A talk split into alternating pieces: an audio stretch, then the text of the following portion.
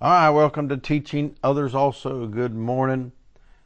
Here we are. It's Monday, December 27th, 2021. Go to Psalm 90, please. Psalm 90.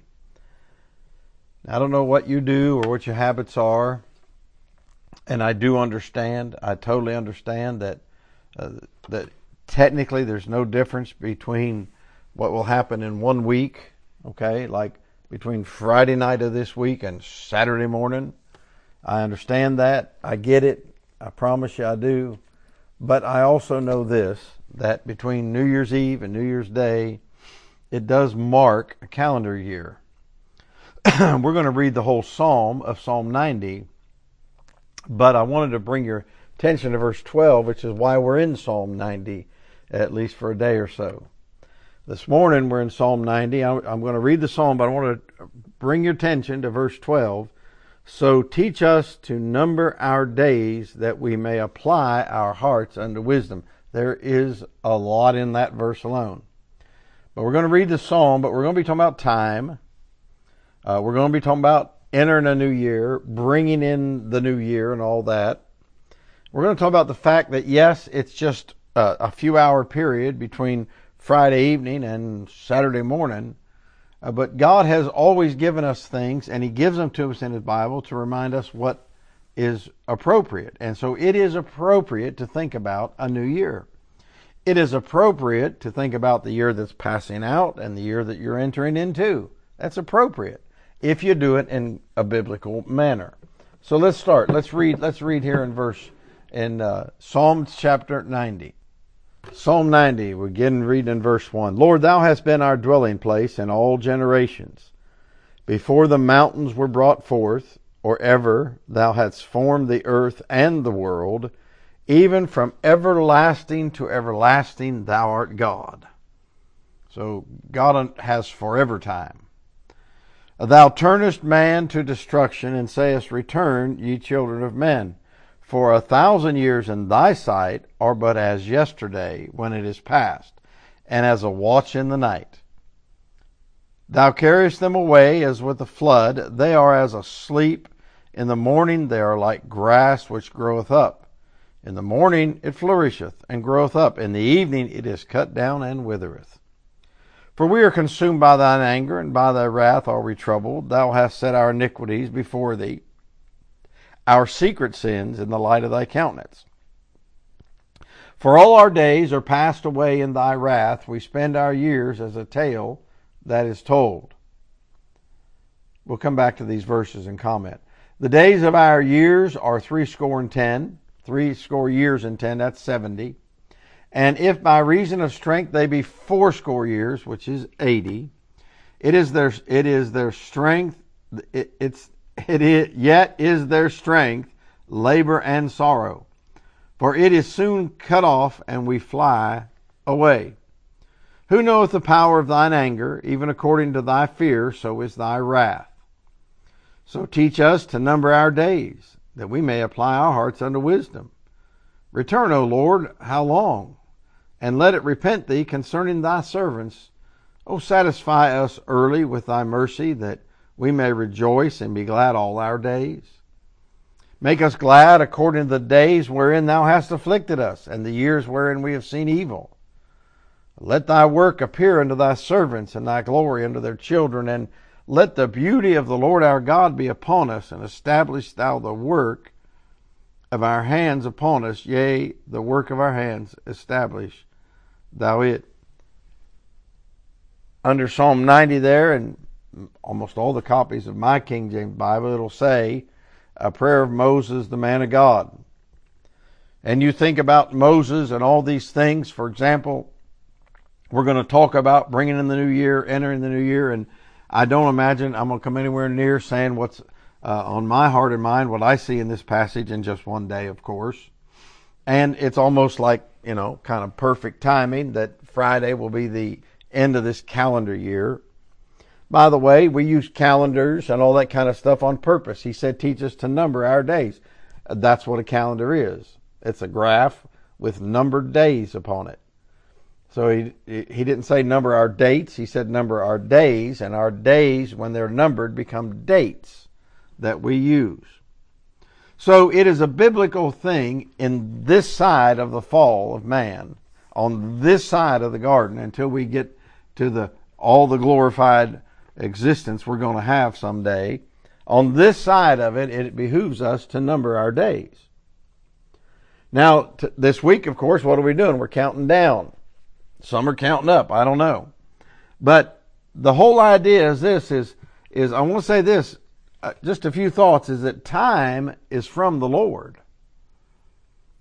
Time is not a bad thing.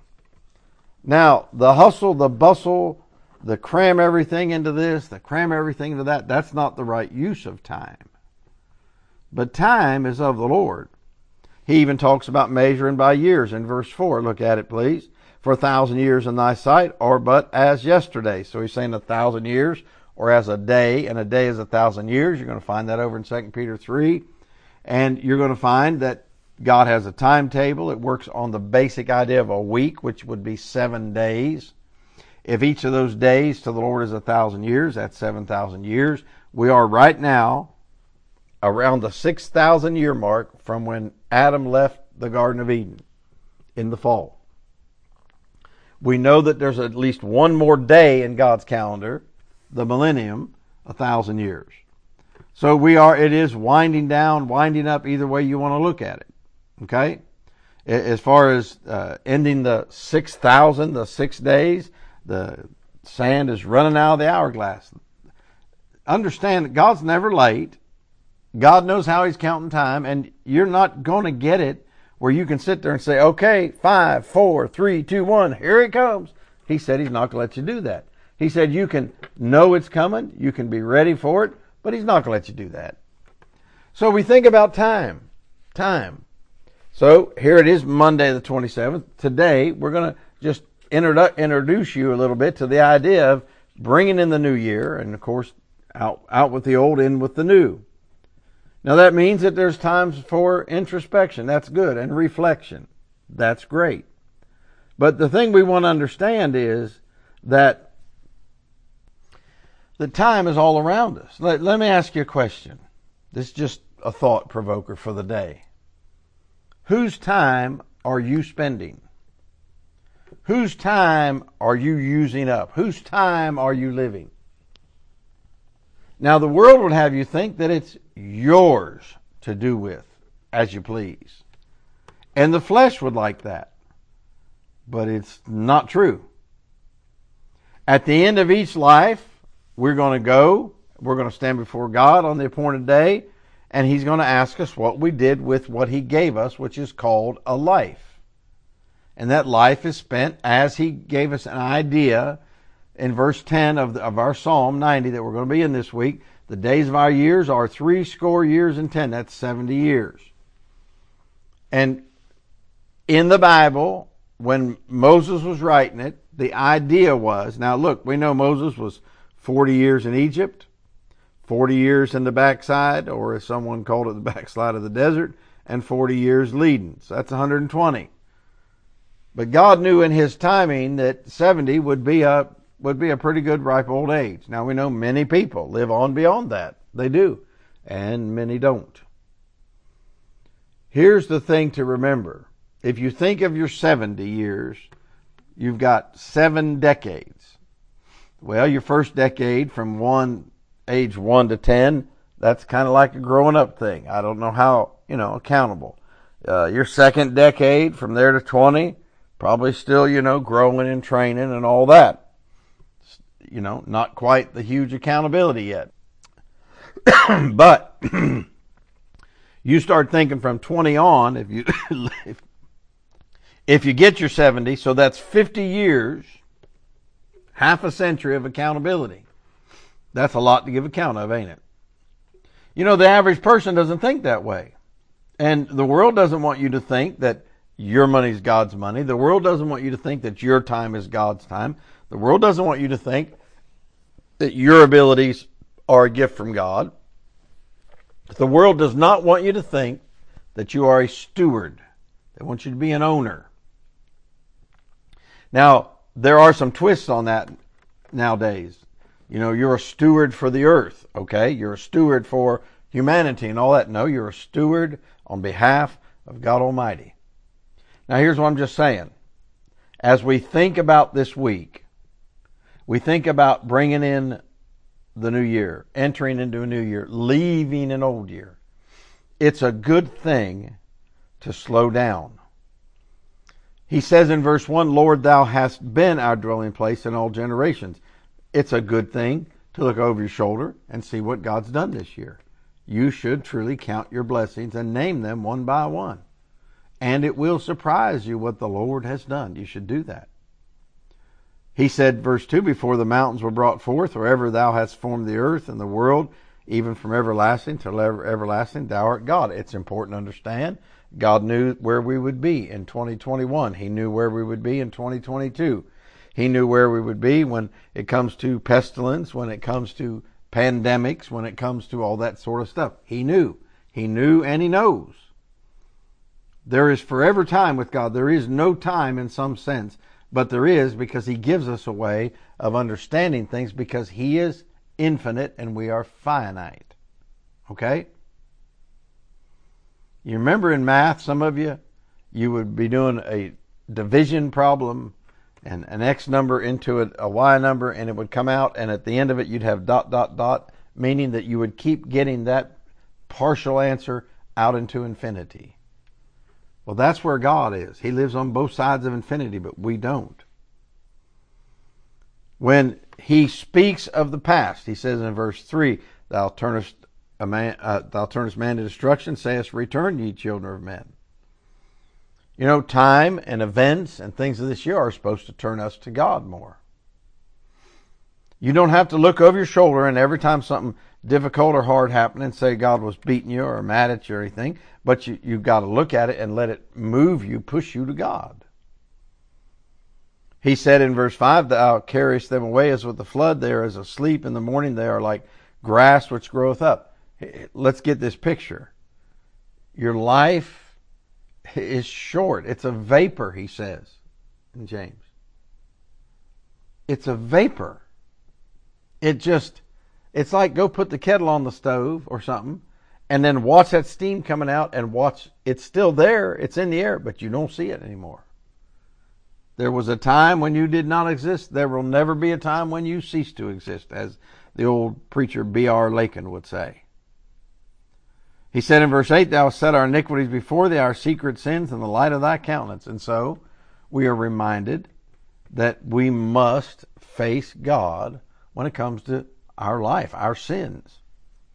He said, Our secret sins in the light of thy countenance. It's a good time to say, Lord, between you and me, what have I done this year? Have I harbored an attitude? Have I harbored a spirit? Have I been slothful in the things that I should be diligent in with the Lord? He said, All our days are passed away in thy wrath. We spend our years as a tale that is told.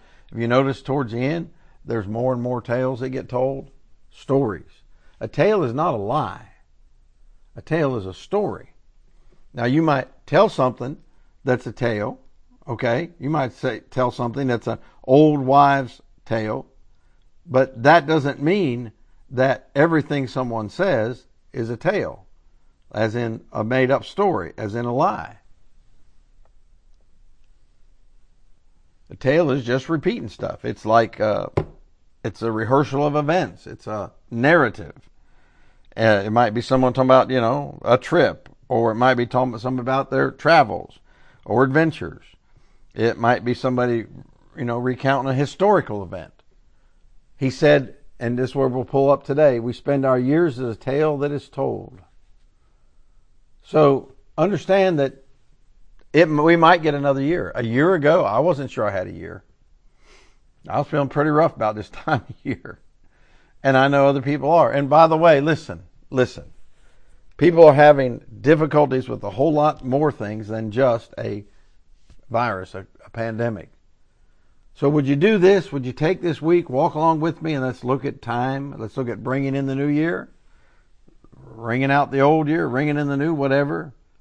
And let's think about time is from the Lord. Every minute He gives you, every breath He gives you. See you in the morning.